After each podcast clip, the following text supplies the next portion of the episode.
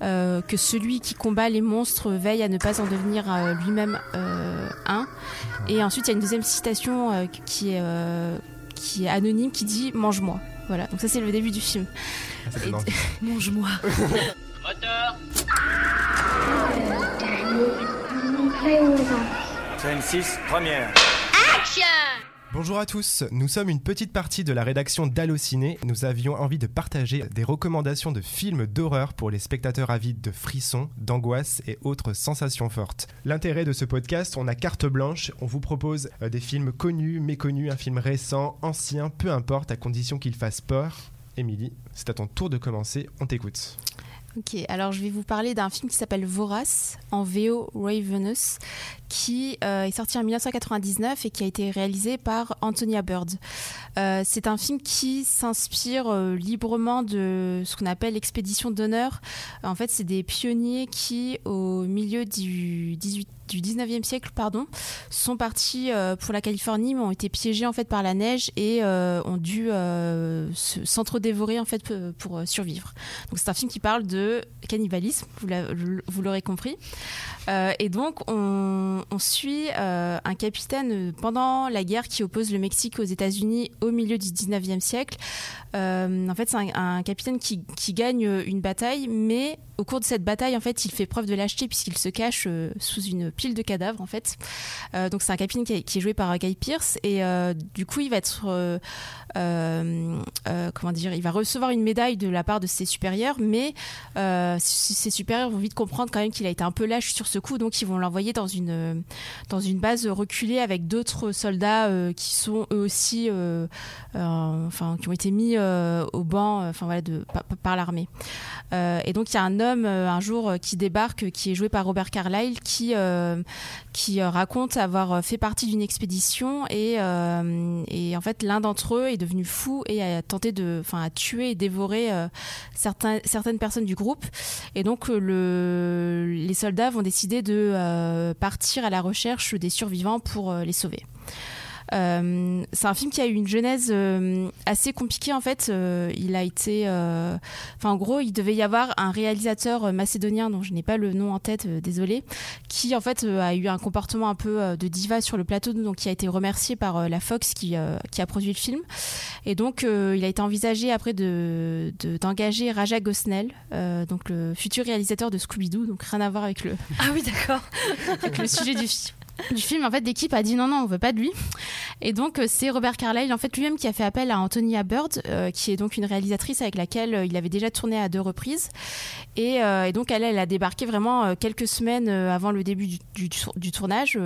elle n'a pas eu trop, en fait, son mot à dire sur le scénario et tout. Donc, elle s'est un peu dépatouillée avec tout ça. Et au final, on a un film que moi, je considère vraiment comme un euh, comme une tuerie en fait tout simplement comme vraiment un, bijou qui mérite d'être redécouvert. C'est un film qui maintenant avec les années euh, je trouve euh, enfin je, je, connais personne en fait qui n'aime pas ce film voilà. Enfin je, parmi les gens qui l'ont vu en fait. C'est à dire que c'est vraiment un film méconnu mais quand, quand on le voit on se dit bah ouais en fait c'est c'est vraiment bizarre que ce soit pas plus connu que ça et en fait, c'est vraiment, je trouve, une sorte de miracle que ce film soit aussi euh, réussi parce que voilà, donc comme je l'ai raconté, la genèse était compliquée et il y a vraiment une sorte d'alignement des planètes, je trouve. Euh, bah, entre euh, le sujet, les acteurs, les décors, et c'est parce que c'est un film vraiment qui, qui, réussit à, jouer avec les, les, différents registres, les différents tons.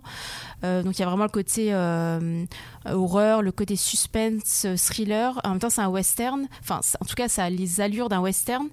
Euh, il y a une part de fantastique parce qu'on parle du Wendigo, qui est une créature folklorique amérindienne et euh, le côté ben, purement horreur avec le, cannibalisme.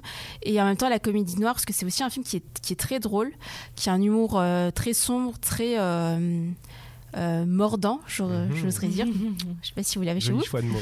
Et euh, par exemple, le, le, carton du début, c'est une citation de Nietzsche euh, qui, si je me souviens bien, en gros dit que celui qui combat les monstres veille à ne pas en devenir lui-même un. Et ensuite, il y a une deuxième citation qui est qui est anonyme qui dit mange-moi. Voilà, donc ça c'est le début du film. Ah, Et-. Mange-moi. Et en fait, je me souviens que ce film, je l'ai découvert parce qu'à l'époque, euh, donc moi je l'ai pas vu en salle, il est sorti en 99, donc il est, ça a été un échec euh, retentissant. hein. Euh, il est sorti en France euh, face à La main qui tue, Blair Witch, euh, Wild Wild West, donc vraiment, euh, Ah oui, vraiment. Ah oui. ouais, vraiment, Noyé, quoi. s- ouais, sacrifié quoi. Et c'est vraiment dommage. Et je me souviens que euh, moi j'avais vu en fait euh, l'affiche du film sur un euh, je sais pas comment ça s'appelle, c'est un distributeur euh, automatique. Tout ça, pareil, ça va pas parler aux plus jeunes, mais c'était un distributeur où on pouvait louer des VHS en fait. D'accord, oui. Et donc il y avait la- la- l'affiche du film. Un peu des kiosques où on pouvait. euh, Ouais, c'est ça, c'était une machine films. automatique, ouais, Ouais. exactement. Et donc il y avait cette affiche, et l'affiche, donc ça représente un doigt euh, coupé entre des dents. Et la tagline, c'est euh, euh, Dis-moi qui tu manges, je te dirai qui tu es, si je me souviens bien. Ça, c'est parfait. Ça. Ah ouais. Et en fait, je me disais, mais c'est quoi ce film? Et ça fait très bis, en fait, dit comme ça. hein. Ça fait très. euh, euh, un peu nanar, quoi. Et, euh, alors qu'en fait, pas du tout. Le film est vraiment très. euh, euh, très ambitieux, très, très élégant, ouais, je trouve. Enfin, c'est vraiment un film avec une, une ampleur. euh, Enfin, ouais, vraiment, je, je- je trouve que le film mérite d'être découvert et surtout la musique. Euh, moi, me rend euh, zinzin en fait. Elle, elle est incroyable. C'est une musique qu'on doit à Michael Nyman, qui est un, un pianiste euh, qui a notamment bossé sur euh, la leçon de piano de Jane Campion. Donc pareil, euh, rien à voir avec l'univers de Vorace. Et euh, Damon Albarn, qui est donc le chanteur de Gorillaz et de Blur. D'accord. Euh, donc de ce que j'ai lu, apparemment, ils ont ils ont jamais euh, ils se sont jamais vus en fait pour composer la musique du film. Je sais pas trop du coup, du coup comment ça s'est passé. C'est une musique très particulière qui euh, qui peut un peu euh, dérouter au début parce que ça utilise des, des instruments euh, ben, qui rappellent l'époque à laquelle se déroule le film, donc banjo, de la guimbarde, de- du violon. C'est une musique vraiment très étrange, très décalée, mais vraiment obsédante et qui, ben, je trouve, ajoute au décalage du film. Et vraiment, elle n'a pas été rééditée en fait depuis euh, la sortie du film, je crois. Mais euh, écoutez-la, elle est trouvable sur, le- sur YouTube. Donc vous tapez, vous, vous tapez pardon, euh, Ravenous soundtrack, surtout le morceau The Cave qui moi me rend dingue. Mais tout- toute la VO est incroyable, vraiment. Enfin, je trouve que ça ajoute. Enfin, pour moi, ça, ça, ça ajoute limite. la- le, le film, c'est limite 50% euh, D'accord. de, de la réussite vient de la musique à mes yeux. Donc, vraiment, c'est un film ouais, que, je, que je trouve euh, incroyable et, euh, et qui mérite d'être d'être découvert. Donc un film à voir et une bande annonce, une bande originale à réécouter. Exactement, ouais. Et donc le film est, est dispo, euh, a été édité en DVD et est dispo en VOD sur Apple. Super. Megan, à toi, fais-nous peur. Sacré programme de vous faire peur. Euh, bah, en tout cas, moi, c'est un film qui m'a bien, bien, bien fait flipper. Euh, en fait, ça fait partie des films, euh, bah, pareil, euh, que j'ai découvert en louant. Alors là, du coup, on n'est plus dans l'époque VHS, on est dans l'époque DVD. Et donc, je me rappelle, on, louait vachement de films avec ma cousine, on se faisait des après-midi films, pas que films d'horreur, mais en grande majorité, c'était des films d'horreur. Et donc, on a découvert bah, plein de films. euh, beaucoup trop jeunes, mais comme beaucoup d'entre nous, je pense. C'est ce qui fait aussi le, le charme de ces découvertes et c'est ce qui fait que bah, ce sont des films qui nous marquent Bien complètement. Et donc, euh, bah, The Descent en fait partie. Un film, euh, film de Neil Marshall, film britannique, euh, voilà, qui est sorti en 2005 et qui, pour moi, a marqué un tournant dans le film d'horreur. Parce que, déjà, on a affaire à des héroïnes, un groupe de femmes, ce qui n'est quand même pas euh, très courant. Euh, à cette époque-là, voilà, début des années 2000, euh, on est plutôt sur la bande d'ados délurés ou bah, un héros, un anti-héros. voilà, on n'est pas trop sur des héroïnes qui vont vivre littéralement l'enfer. Et en fait, je trouvais ça ultra intéressant cette histoire de spéléo. Ça, c'est quand même. euh, je trouve que c'était ultra ouais. original euh, dans un film d'horreur. Bon après, euh, ils ont un peu joué de malchance avec ce film parce qu'en face il y a eu la crypte aussi qui est sortie euh, euh, quasiment au même moment. Voilà, ça c'est ça, c'est- c'est des malchances dans les dans le dans le cinéma, c'est que parfois bah, il y a deux bonnes idées qui émergent Mhm. et souvent bah il y en a un bien et un moins bien. Alors bah, là je vous parle du bon film à voir, donc The Descent, parce que la crypte c'était pas trop ça malheureusement. Et donc The Descent, on suit donc six femmes qui vont faire de la spéléo, euh, tout simplement, qui vont euh, trouver en fait euh, une grotte qui n'a jamais été euh, explorée. Bah, Il y a une bonne raison à ça. Euh, du coup, donc elles descendent dans la grotte, elles, elles ont un, un chemin, voilà, tout tracé. Elles pensent qu'elles vont faire une super découverte et que ça va être un- une super expédition pour elles. Sauf que bah, il va y avoir un éboulement et en fait elles vont se retrouver coincées dans cette grotte. Évidemment. Et euh, évidemment, et elles vont se rendre compte assez rapidement qu'elles ne sont pas seules dans cette grotte et qu'il y a des créatures assez euh, assez flippantes, voilà, qui euh, qui s'appellent les crawlers. Voilà, elles ont quand même un, un nom ces créatures et euh, moi elles m'ont extrêmement fait flipper et en fait elles m'ont fait vachement penser dans le design à des créatures alors là je parle à- aux fans de Buffy Euh, aux fans de Buffy contre les vampires donc la série qui pareil a vachement marqué mon adolescence aussi euh, aux créatures, alors à une créature mais vraiment très spécifique dans un épisode de la saison 7. Voilà, c'est très précis. Euh, une créature qui va manger des petits bouts de peau de Willow. Voilà, je, je- Émilie, je pense oui. que ça te parle. Ouais, tu, vois, ouais. tu vois de quoi je parle Ah, Trop bien, trop cool. Je, je suis pas seule dans mon délire. Donc voilà, donc ça m'a vachement fait penser vrai, ouais. à, ce- à ces créatures-là. euh, voilà. Et en fait, c'est le, le côté très Nosferatu en fait de, de Oui. cette créature Les oreilles. les, les oreilles, euh, le nez très long, Mm. euh, et puis les yeux, euh, voilà. Donc le côté très vampirique finalement. Et, euh, et moi, dès qu'on parle de vampires, enfin voilà, je vous parlais dans le deuxième épisode de The Lure, de sirène vampirique. Et voilà, moi, dès qu'on me parle de vampires, moi, je suis à fond. J'adore ça. Euh, L'un de mes films d'horreur préférés, c'est Dracula, euh, de, de, de Coppola. Euh, une de mes séries préférées, c'est Buffy contre les vampires. Donc voilà. On a compris. on a ton- compris. voilà. Autant vous dire que voilà, j'ai eu aussi ma période un peu Twilight où et je l'avoue et je l'assume. Voilà. Donc voilà, à fond sur les vampires. Et, euh, et donc ouais, euh, là la créature m'a vraiment fait flipper. J'ai adoré ce design de créature euh, qui pour moi est génial. Et puis le coup de la grotte, le coup de de ces créatures, voilà. Terrées dans l'obscurité et qui vont euh, se jeter sur ces femmes-là, euh, je trouve ça incroyable.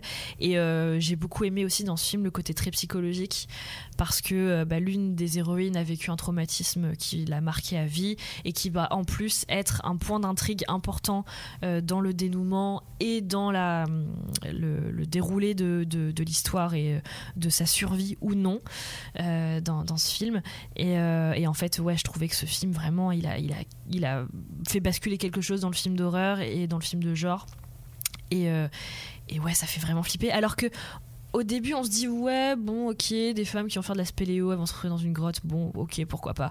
Surtout qu'en plus, au début, on sait pas qu'il va y avoir des créatures. Mhm. Et, euh, et finalement, euh, ça, ça arrive pas tout de suite en plus, parce que la tension monte crescendo et elle monte très bien. Parce que d'abord, l'important, c'est la survie dans cette grotte. Est-ce qu'elles vont arriver à s'en sortir? Et les créatures viennent finalement après et apportent un niveau de lecture supplémentaire et un niveau d'horreur supplémentaire Mhm. Qui fonctionne encore plus en fait. Et euh, pas- au, dé- au début, quand j'avais vu le film, je me suis dit, je m'étais dit, est-ce que les créatures finalement elles sont si importantes que ça? Est-ce qu'on n'aurait pas pu juste jouer sur la claustrophobie et l'horreur de La folie. de Mhm. la folie, l'an- ouais, un peu ce côté entre de la folie et ce côté ouais. euh, euh, angoisse psychologique de rester enfermé et de finalement euh, bah, trouver dans cette grotte un tombeau, tu vois? Ouais. Et ça aurait limite tellement pu suffire euh, au film. C'est vrai Et que le, film pourrait être euh, cette lecture-là, C'est quoi, ça. de juste euh, elle, elle devient folle et en fait, elle s'imagine des choses qui n'existent pas. Exactement. En fait. Exactement. Et du coup, je trouve que ajouter ces créatures-là, ça rajoute de la complexité et ça rajoute bah, des, lect- des niveaux de lecture et d'interprétation et de ouais, de d'interprétation du film que je trouve assez intelligente. Et, et du coup, ouais, pour moi, le film est vraiment génial, quoi. Et j'adore me le remater, j'adore me refaire peur avec ce film. Et je l'ai euh, je l'ai montré à ma petite soeur parce que ouais, du coup voilà je je- j'aime bien regarder des films d'horreur avec avec elle. J'aime bien lui transmettre un peu cette passion euh, des passion. films d'horreur. Et elle aime bien ça aussi euh, elle euh, un de ses films. Enfin voilà c'est une nouvelle c'est une nouvelle génération donc forcément on n'a pas du tout les mêmes références et on n'a pas du tout les mêmes les mêmes codes mais euh, mais je vais quand même montrer des films assez cultes donc je, je suis contente. Et ouais je pense que c'est un film qui encore aujourd'hui fonctionne euh, parfaitement Mhm. qui en plus je pense euh, a un propos ultra actuel ultra moderne et euh, ouais avec toutes ces héroïnes là maintenant on a beaucoup d'héroïnes dans les films d'horreur mais euh, souvent enfin à cette époque là en tout cas c'était encore euh, la blondinette euh, en détresse qu'il fallait sauver. Et c'était le mec qui était héros euh, euh, de son de son destin et qui allait sauver la situation quoi. Là c'est pas le cas. Et je- le petit bémol enfin ça n'a rien à voir avec le film en fait et ça n'a rien à voir avec le réalisateur qui a qui a fait ce film c'est la censure aux États-Unis qu'il y a eu sur ce film sur la fin notamment euh, qui voulait un happy end qui d'ailleurs qui d'ailleurs Mhm. n'en est absolument pas un qui ok atténue euh, le, le propos du film et euh, l'horreur du film finalement mais euh, qui, euh, qui qui dénature totalement le- le- l'esprit du film. Donc je trouve ça trop dommage. Mais enfin bon bref. Donc voyez la version euh, vraiment originale qui est dispo en VOD en DVD voilà et sur Univers Ciné si je ne me trompe pas. Donc c'est un film pas du tout méconnu et qui est assez connu par les fans de, de films de genre, de films d'horreur, par les sériphiles. Et en plus qui avait eu un, un plutôt bon accueil euh, Mm. à sa sortie. Mais j'ai l'impression qu'il est en- il attrape un peu plus ses lettres de, ses lettres de noblesse Ouais. de plus en plus et qu'il est de plus en plus vu Mm. euh, ce film et donc euh, je trouve ça trop bien et il le mérite et donc euh, bah, je- j'en rajoute une couche dans ce podcast et vraiment euh, voilà si vous avez l'occasion de voir ce film euh, n'hésitez absolument pas Merci pour ta reco, Megan. Alors, moi, j'ai choisi un film qui est beaucoup moins connu et j'aimerais qu'il soit plus connu, mais on va en parler. C'est The Changeling qui s'appelle L'enfant du diable en français. Alors, on va être clair là-dessus. C'est pas pour faire du snobisme, mais moi, j'aime pas du tout le titre français qui fait un peu vraiment mes séries B euh, navet. Donc, on va rester sur The Changeling. C'est un film canadien qui est réalisé par Peter Medak, qui est sorti en 1980. Et l'histoire de ce film est assez intéressante. On va en parler.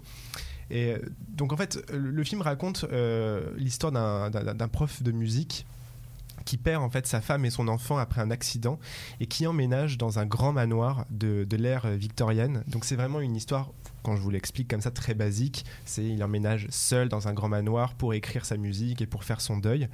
Mais c'est vraiment le film de fantôme par excellence. Vraiment, si vous devez voir un film de fantôme, une ghost story comme on appelle Mhm. ça, euh, c'est ce film. On parle souvent de- du film Les Innocents, de, de Les Autres avec Nicole Kidman qui est excellent. Les- J'aime vraiment beaucoup ces deux films, mais celui-ci est vraiment, euh, moi je trouve, euh, tout repose vraiment sur l'atmosphère. On rentre vraiment dans cette maison et c'est les sons, les voix qui s'échappent des murs.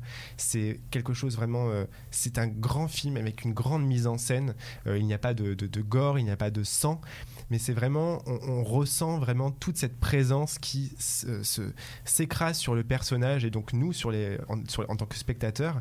Il y a vraiment dans ce film l'une des plus grandes scènes de spiritisme. Donc en fait, il, invite des, personnes pour euh, communiquer avec euh, les esprits parce qu'il entend la voix d'un petit garçon. Donc je vous explique pas plus euh, l'intrigue du film. Il y a toute une, tout un mystère derrière qui est ce petit garçon, qu'est-ce qui lui est arrivé. Et donc cette scène de spiritisme est genre, mais vraiment tellement dingue, elle dure au moins 10 minutes et c'est vraiment devenu une référence dans, au cinéma dans les scènes de spiritisme. Euh, c'est, il faut vraiment le voir et euh, je, je sais que Martin Scorsese l'a beaucoup euh, conseillé dans ses films d'horreur préférés. Donc si Martin Scorsese était avec nous autour de la table, il serait d'accord.